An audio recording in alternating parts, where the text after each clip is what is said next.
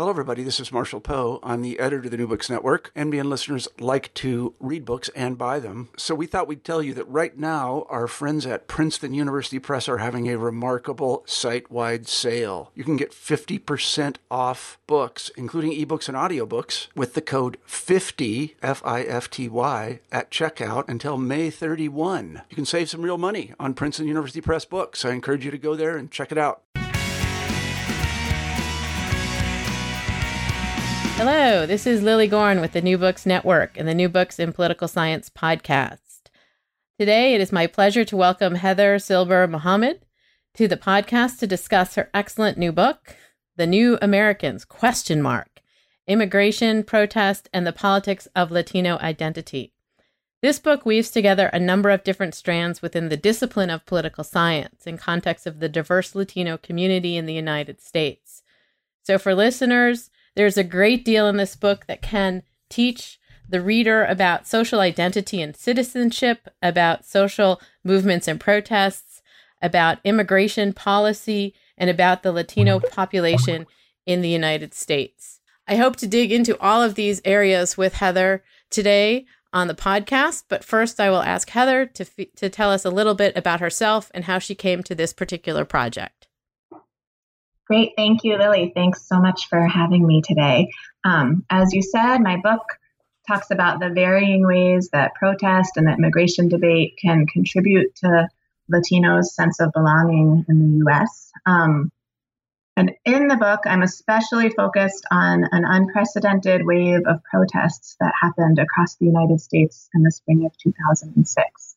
And what happened that spring is that millions of Latinos across the United States mobilized and came out into the streets to protest against a very expansive, far reaching immigration proposal that had passed the US House of Representatives at the end of the previous calendar year. So I have both a per- personal and a professional interest in this topic. On the personal side, um, most of my family are immigrants. My dad and his family came to the US from Cuba in 1960 during Castro's rise to power. My maternal grandmother and other relatives fled Eastern Europe during World War II. Um, so, in my own life, I've always had this interest in both immigration and identity. Um, I have this complex background within my own family, and all of these questions about identity and the way that people think about themselves have always been swirling around, I'd say. Um, professionally, before I decided to pursue my doctorate, I worked in Congress for six years. And the first three of those years, I was working in Senator Kennedy's Foreign Policy and Defense Office. I was in that office until August 2001 when I left to do a master's degree. Um, and just a few weeks after I left, September 11th happened. And I remember being in my sister's apartment just outside of Miami and watching all of this unfold on television and thinking about how very strange it was to have been so actively engaged in politics and then having this transformative moment happen. And I was just sort of a regular citizen watching it. Um, so I went on to get my master's degree and then I went back to work in Congress for three more years. This time I was working in the House of Representatives. And in late 2005, when the Sensenbrenner bill passed the House, this was the piece of legislation against which the protests emerged in 2006. So I was working in Congress at the time when that piece of legislation happened. I was working for Congressman Marty Meehan, who at that point was sitting on the immigration subcommittee, so the relevant subcommittee that was considering immigration legislation in the House of Representatives. And having worked for Senator Kennedy, who was such a giant on immigration policy, but also was such a strong and persistent force for bipartisan collaboration in this area, uh, the contrast with what I was seeing in 2005 couldn't have been clearer. Um, at the national level, immigration policy had still more or less been a bipartisan issue until that point. Things had already switched in the states and they had started to switch a little bit at the national level, but but in terms of comprehensive immigration reform, we really were seeing a bipartisan push happening nationally. Um, and what we saw in 2005 in the House of Representatives was this very rushed passage of a very partisan bill that was quite unique. Um, and then in early 2006, right before the protests happened, Um, my stepfather had passed away unexpectedly. I left Congress to go spend some extra time with my mom before starting my doctorate. And I was just getting settled back into Florida. Um, and the protests exploded. So here it was again. I had just been working in Congress and I leave, and there's this major, major political moment, really sort of a watershed moment for Latino politics. And again, I just felt this irony of, of being in a place where I've been so deeply engaged in politics um, to once again be mostly seeing it all from afar. So by the time that I started my doctoral work, this the protests were still very much on my mind. And this book actually originated many, many years ago as my doctoral dissertation, though it's transformed quite a lot since then. Um, and working with my wonderful mentors in grad school, I started to develop different research ideas about Latino politics and immigration policy. And this project evolved, I would say, not only out of those interests, but also there was kind of a lucky combination of timing and data availability. Um, I started working, I was taking a statistics class, I started working with different data sets, and I was looking for data that I could work with to focus on the Latino community. Um, and it was sort of uh, in the right place at the right time. This was around the time that the Latino National Survey was released. So, the Latino National Survey, which is the primary data set that I use in the book, um, it had been many, many years in the making. And by some of the greatest scholars in Latino politics. And just when I was looking to start working on this topic, um, there the data set was, and it was coinciding with the very protests that I had been thinking about. Um, wow, so it's quite fortuitous. Of, I know. Sort of the trajectory, all of these things that that got me to that place. And then something that has sort of bothered me about the portrayal of the protests, both um, by the press and also to some extent in the scholarship, was this assumption that you would have protests and people would automatically start to feel a certain way. So in this case, people would automatically start to feel more Latino, more um, sort of different from from from America. Um, there's this this phrase in the literature, reactively rejecting an American identity. Um, this is sort of what we knew as social scientists. You have a situation of adversity, and people come together around a shared identity. But this really didn't resonate with what I had seen and remembered from the 2006 protests, which we, I'm sure, we'll talk about more. But the images there were all about American flags, they were all about patriotism. And I remember sitting in the office of Marty West, who was my stats professor and is now at the Kennedy School. And we were, I was saying, you know, I don't really think people would have felt more Latino after the protests. I think they might have felt more American. And just having this sense that, wait, the data is there. We can actually test this and see what was going on. So it really was this great and fortuitous coming together of different ideas and events all at the same time that really led to the unfolding of this project. And it sounds, I mean, it sounds like it really was a kind of fortuitous experience for you in terms of your own experience in politics and then outside of politics, but mm-hmm. also having the the sort of opportunity to dig into some data that hadn't previously been available to anybody. Um, so I, I want you to expand a little bit more, if you will, um, on the sort of different threads, and you've sort of touched on a lot of them already in explaining sort of how the the project somewhat came together.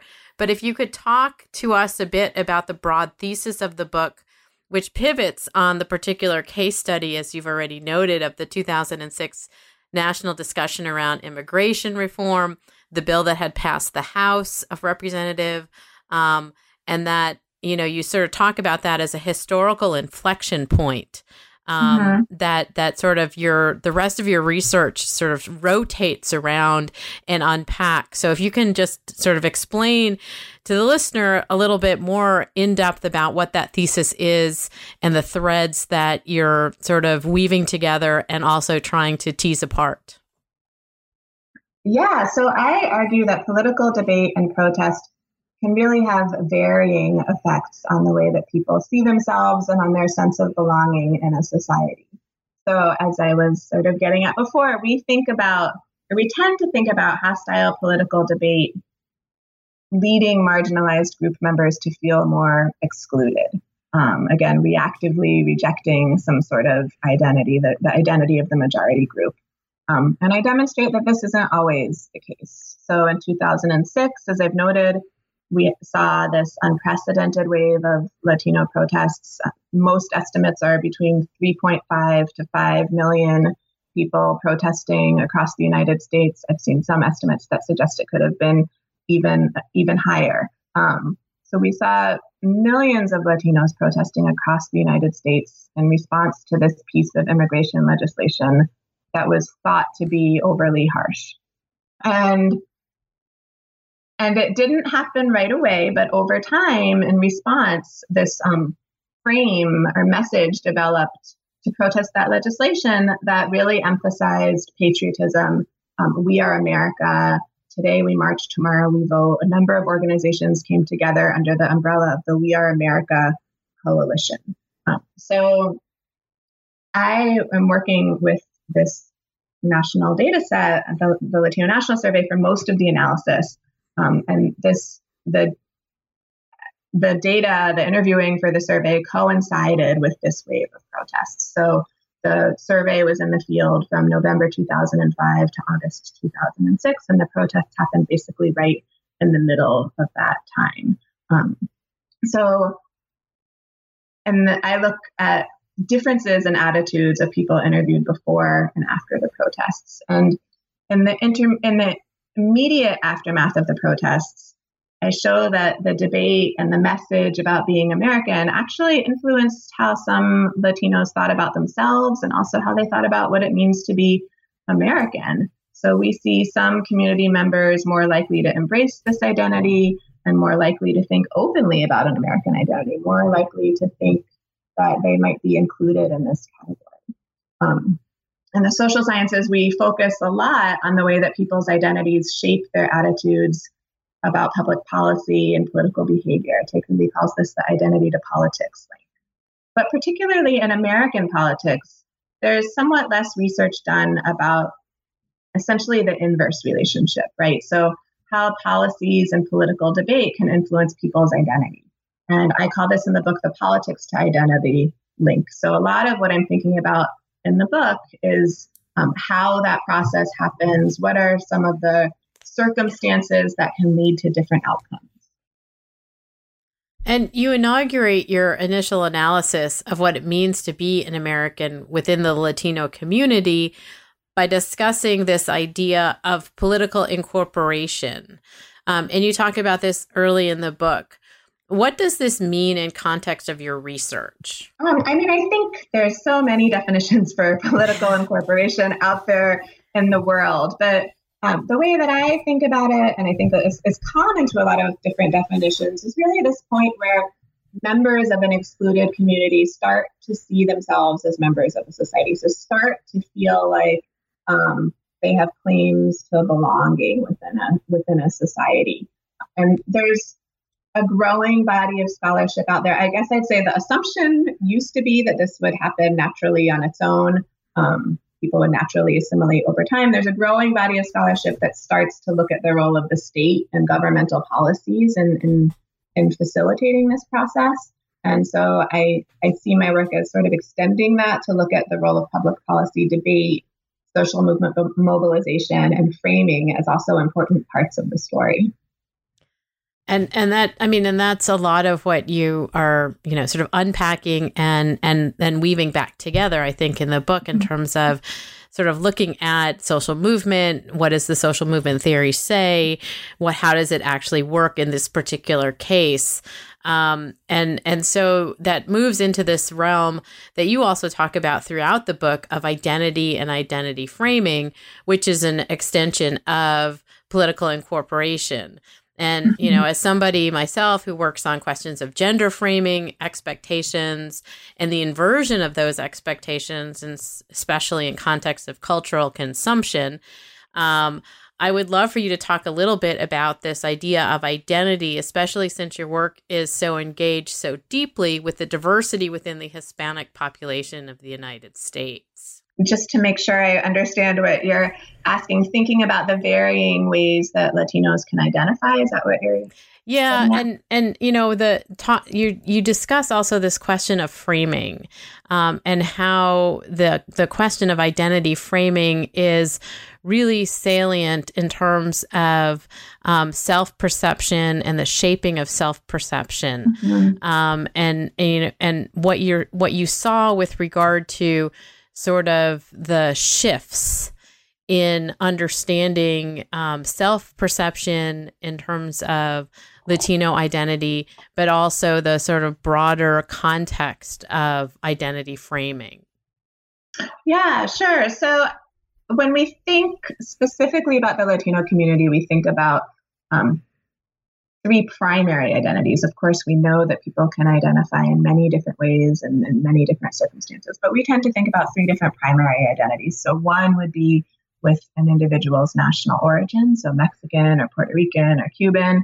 Um, the second one would be with a, a, a broader pan ethnic identity, so thinking about the larger group, Hispanic or Latino being the, the most common ones here.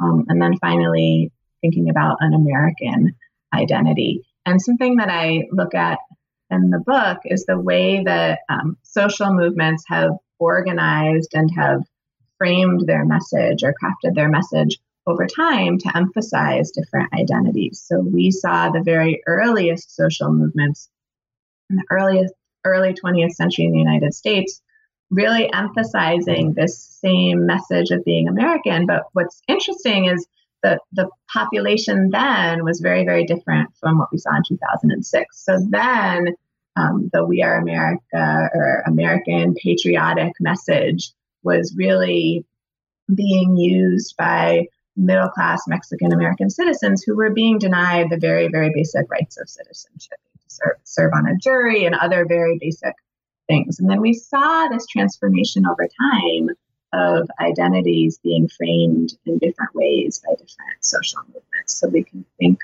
about the Chicano movement, the Puerto Rican nationalist, nationalist movement of the 1960s. Um, those organizations really took on um, a frame of cultural nationalism, so emphasizing um, Mexican pride, Chicano pride, Puerto Rican pride, um, and, and really difference, learning Spanish, um, really carving out this this idea of difference. Um, we saw this shift again in the mid 90s, and this is sort of the um, I think that the the movement of the 90s actually um, is sort of understudied uh, the national protests that happened in 1996, but the ideas behind it are what we very often think about in political science, which is this coming together of the Latino community around a pan ethnic label. So in 1996, we saw the very first Latino protests happening in 19, uh, on Washington, D.C., on Capitol Hill, thousands of people coming to march on the, on the mall in Washington, D.C., um, really emphasizing unity within the community. So not national origin, but coming together as a united. Um, and again, that is what we tend to think about now when we think about protests happening and what would happen within the Latino community um, in the event of discrimination or protests. And then I, I, talk about how we can really contrast that with, with the message and the frame that emerged in 2006 that again very much focused on American flags, the American identity, um, and really thinking about the the Latino claim to belonging in the United States. And we again can contrast that with the organizing in the early 20th century, where it was middle class Mexican American citizens, whereas here the mantra of We Are America was really being extended to include undocumented immigrants, so the most marginalized of the Latino population. And and this is this is what I think, you know, your your work on the particular situation in 2006 with regard to these protests and the idea of, um, as you talk about, the politics to identity or identity to politics assertion um, or theory is most um, important to understand. And so, can you can you talk a little bit about what you found in um, in the the survey data itself, um, and and you know what that told you about the particular um, understanding of individuals who are participating in or viewing and absorbing um, the protest in 2006?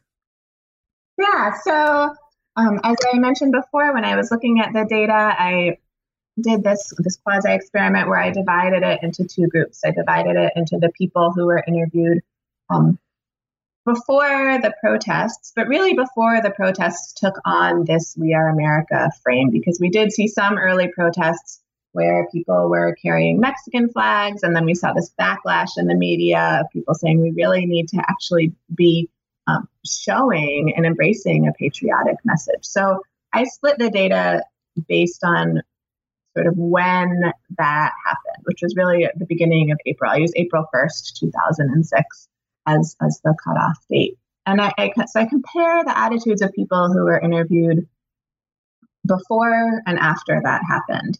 And so what I find is I, I look at a, a, a I, I do a comparison across a few different dimensions. So the first thing I look at is whether or not people's attitudes will shift about immigration policy. We have this massive wave of protests happening, um, sort of uniting the Latino community around the issue of immigration. So, will we see people starting to feel more liberal about immigration policy, more accepting? Um, in this case, of a path to citizenship for undocumented immigrants. So I look at the data to see whether or not that's shifted. And I find that, yes, um, as one might expect, people interviewed after this wave of protests are more likely to support this more liberal policy option. But at the same time, there is significant variation within the Latino community, and that variation doesn't disappear after the protests. So we still do see significantly varying attitudes within the Latino community even after this wave of protests. Um, and then I also look at whether or not people's attitudes change about this very fundamental question of what it means to be American. So, in order to be American, do you have to speak English? Do you have to be Christian, Do you have to be born in the United States. Um, so I test whether or not there are differences there.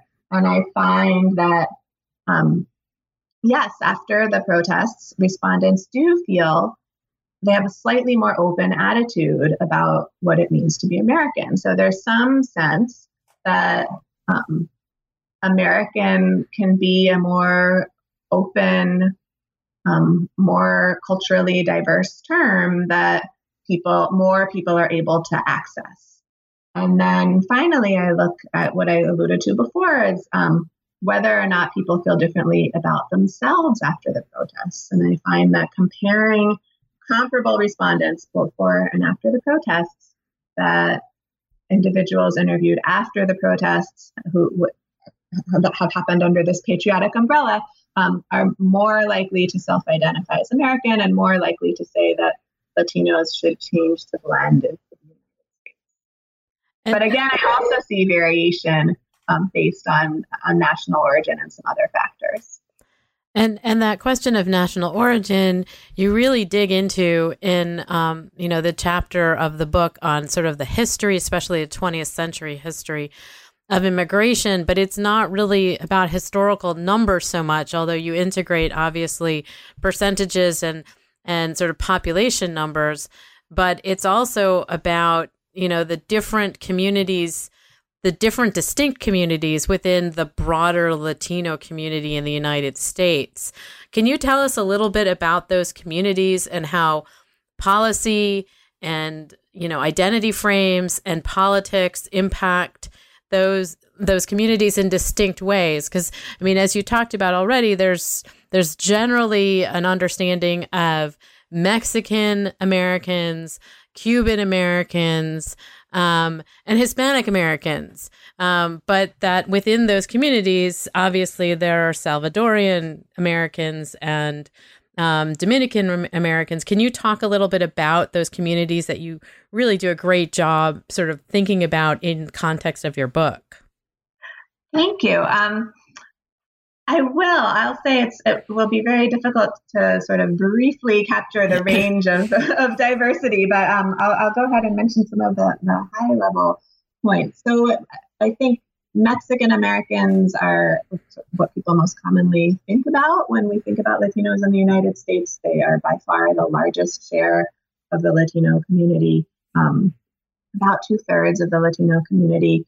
And within this community in particular, we see a tremendous amount of variation by um, immigrant generation. So, some people whose ancestors have been in the US or land that used to belong to Mexico for generations, and other people who are just arriving now. So, we see a lot of variation within this community in terms of um, how long people have been in the United States, um, and also their attitudes, right? So the longer people have been in the United States over time, we know from existing research, the more their attitudes start to look like that of average Americans.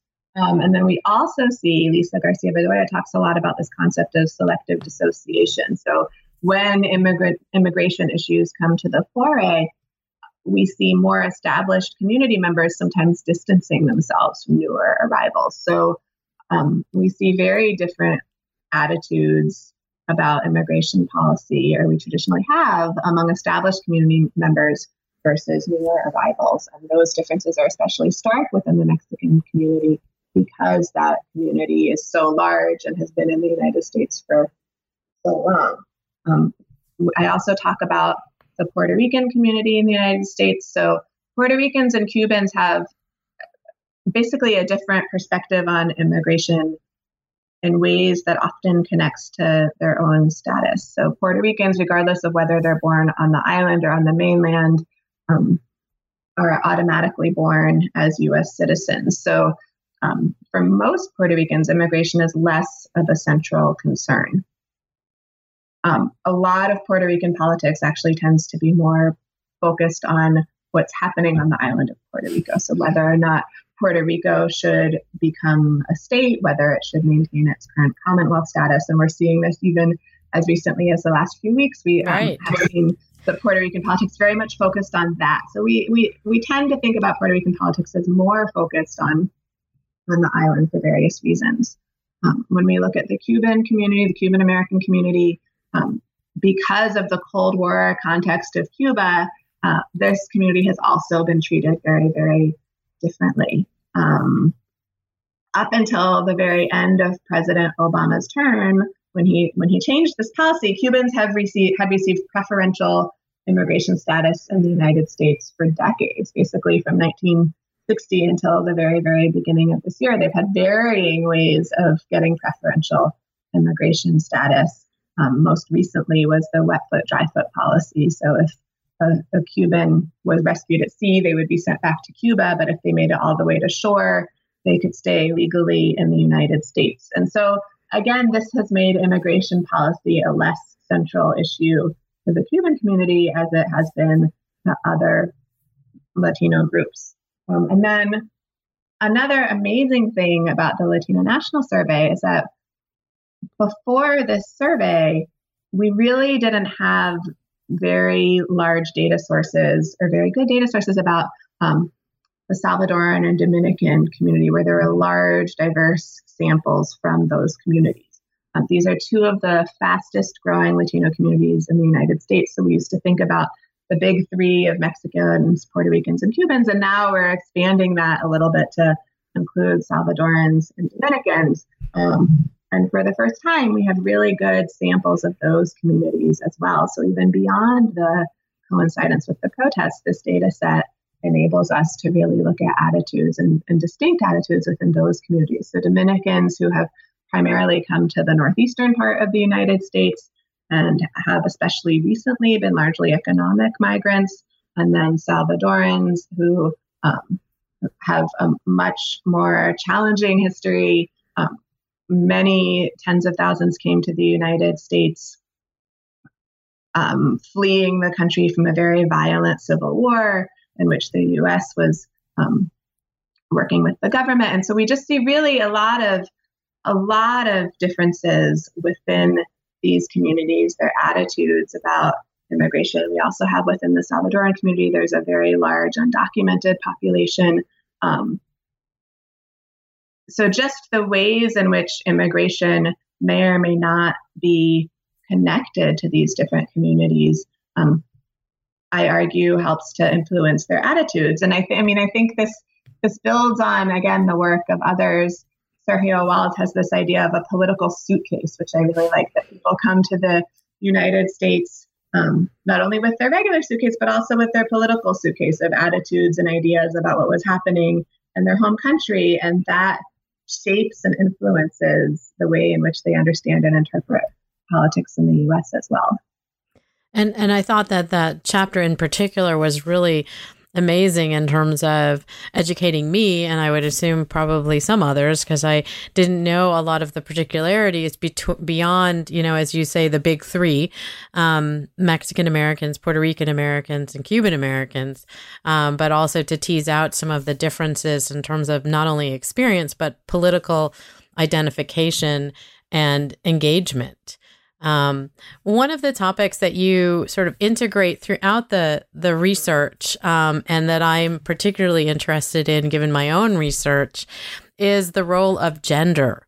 Um, in terms of understanding your identity um, in in sort of the United States um, as potentially an outsider or in the case of a lot of um, Latino Americans or Latina Americans, um, insiders because of the fact that they've been here since the 1800s when Mexico um, and the United States had a little dispute over places like Texas. Um, and so, can you talk a little bit about both the pushing and pulling on the incorporation theory with regard to gender? Yeah, I, I so I, I, have this this chapter that focuses a lot on gender in the book, and I also published an article separately from the book about um, the complex role of gender and all of this, right? So we tend to think about women. Um, anthropology literature talks a lot about women as being sort of the purveyors of culture. Um, women being the ones who ground and shape and influence um, culture and a family. Um, and and we find that um, yes, I, I, find that yes, looking at this data, Latino Latinas, so Latino women, um, are more likely to want to maintain a distinct, a distinct Hispanic culture. Um, but we also see that it's often the women who are becoming more involved in U.S. politics. So um, often at a very small scale. So it's commonly the woman who is enrolling children in school who um, starts to become aware of what's going on because of the education system. Um, and and and something that I find I, I, don't discuss this in the book, but I, I look at in the article is actually a stronger relationship among Latino men between identifying as American and participating politically. So we see this happening more among men than women. And I guess I should preface this by saying one thing, one reason that I find identity really fascinating is because we do see this relationship between how people think about themselves and whether or not they participate, right? So having this sense of belonging and feeling like you are a member of society, we often think about as a prerequisite for political participation, for wanting to vote, for wanting to be engaged in, in politics.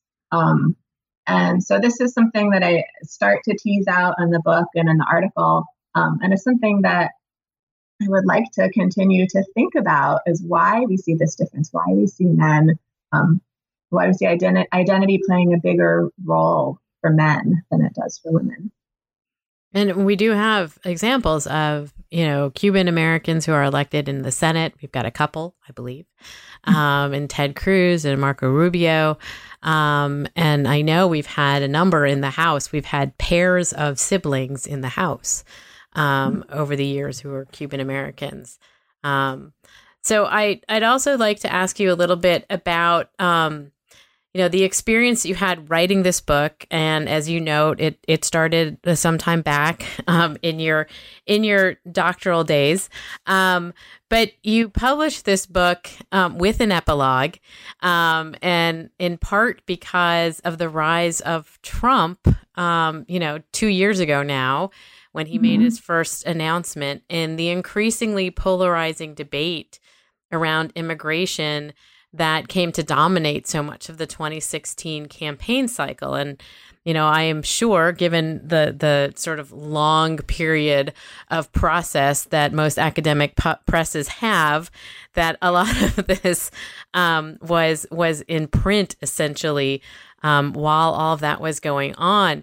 But can you talk a little bit about um, you know your research and your work that you that you were doing and then what you saw unfolding in front of us in terms of the 2016 campaign and the flashpoint that immigration became um, in context of that. Yeah, I mean, I think when I did the first round of edits, I, I kind of thought, well, I don't even think I should touch the conclusion right now because who knows what's going to be happening by the time that I get the page proofs. But I did sort of do my best at, at speculating and um, you know, they, didn't want me to make too many changes in the proofs, and even the proofs were already all all done by the time that um, we had what I would say for many of us was this surprising election outcome. Um, so I, I, guess I would say, um, thinking about sort of where we were with the election and also where we are today, I mean, this is obviously a very, very different political moment than what I was writing about in 2006. I think there was so much more optimism in 2006. So when we think about the policy that people were protesting in 2006, um, much of that is, is, is consistent with the rhetoric that we see from from Donald Trump. We've seen from him on the campaign trail.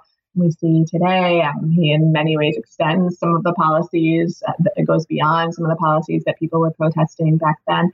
And I guess I'll say so. For one thing that I really do like to emphasize, and I said this in the beginning when I when I talk about immigration policy, is is that there really is this bipartisan tradition in the United States. I think it's important, especially for students, to understand um, how different today's politics are from from where we were in the earlier waves of comprehensive immigration reform, where we had Ronald Reagan fighting for the major reforms that happened in the 80s. We'd had George W. Bush advocating strongly for immigration reform um, in, in, the early 2000s. So, and so I think just one takeaway that I, I think is important to have is how very different today's politics are. I also think that today's politics sort of show again, I think protest is so important and, and compelling today and is, is happening in so many different ways and in so many different circumstances.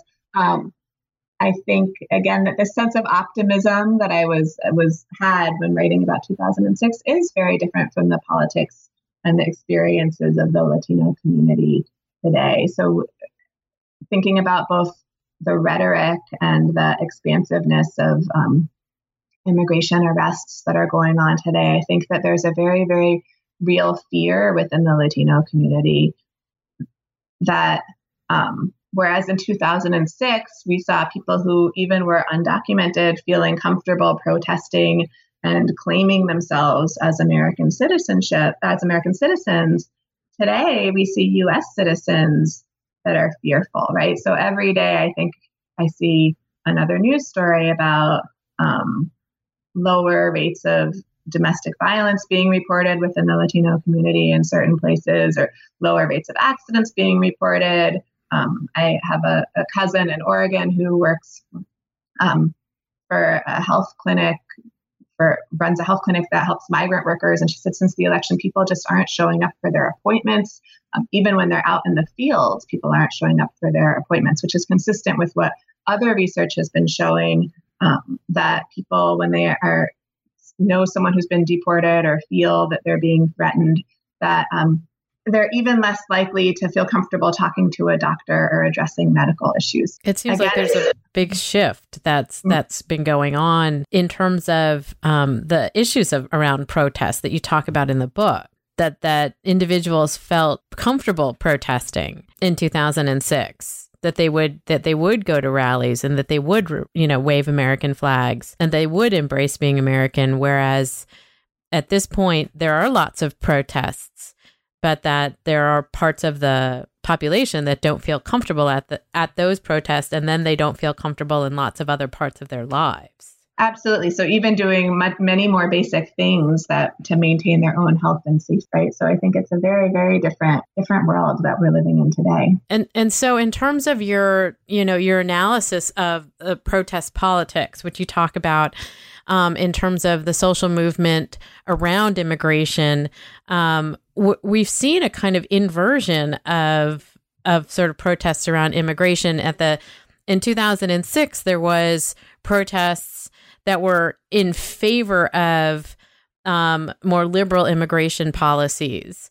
And what we've seen and i think it's you know can be also pegged in part to the economic downturn that there have been protests on the other side against immigration um, and and to some degree, has there been a broad sort of lesson possibly with regard to the shift? I mean, you talk about the fact that there's less, certainly less optimism um, or positivity.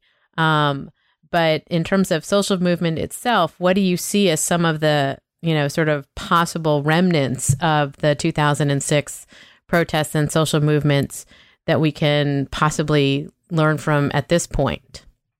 So I guess I would say, I mean, I, I haven't studied whether there's more anti-immigrant protests, protests per se, happening right. today than than there were then. Certainly, I think that the rhetoric is becoming more increasingly acceptable. Um, I think one thing that I continue to think about, and I talk a little bit uh, a little bit about in the epilogue of the book, is whether we will see more increased unity within the Latino population. So, again, in the book, I talk about some of um, the limitations, some of the differences in Latino attitudes toward immigration policy. I think um, as the rhetoric about immigration, immigrants, Mexicans, as that becomes more personal and more expansive I think that we do see the Latino community, by most accounts, coming together a bit more. Um, when we look at public opinion polls about Donald Trump, and we look at other things, we do see um, more cohesiveness within the Latino community than we had seen prior.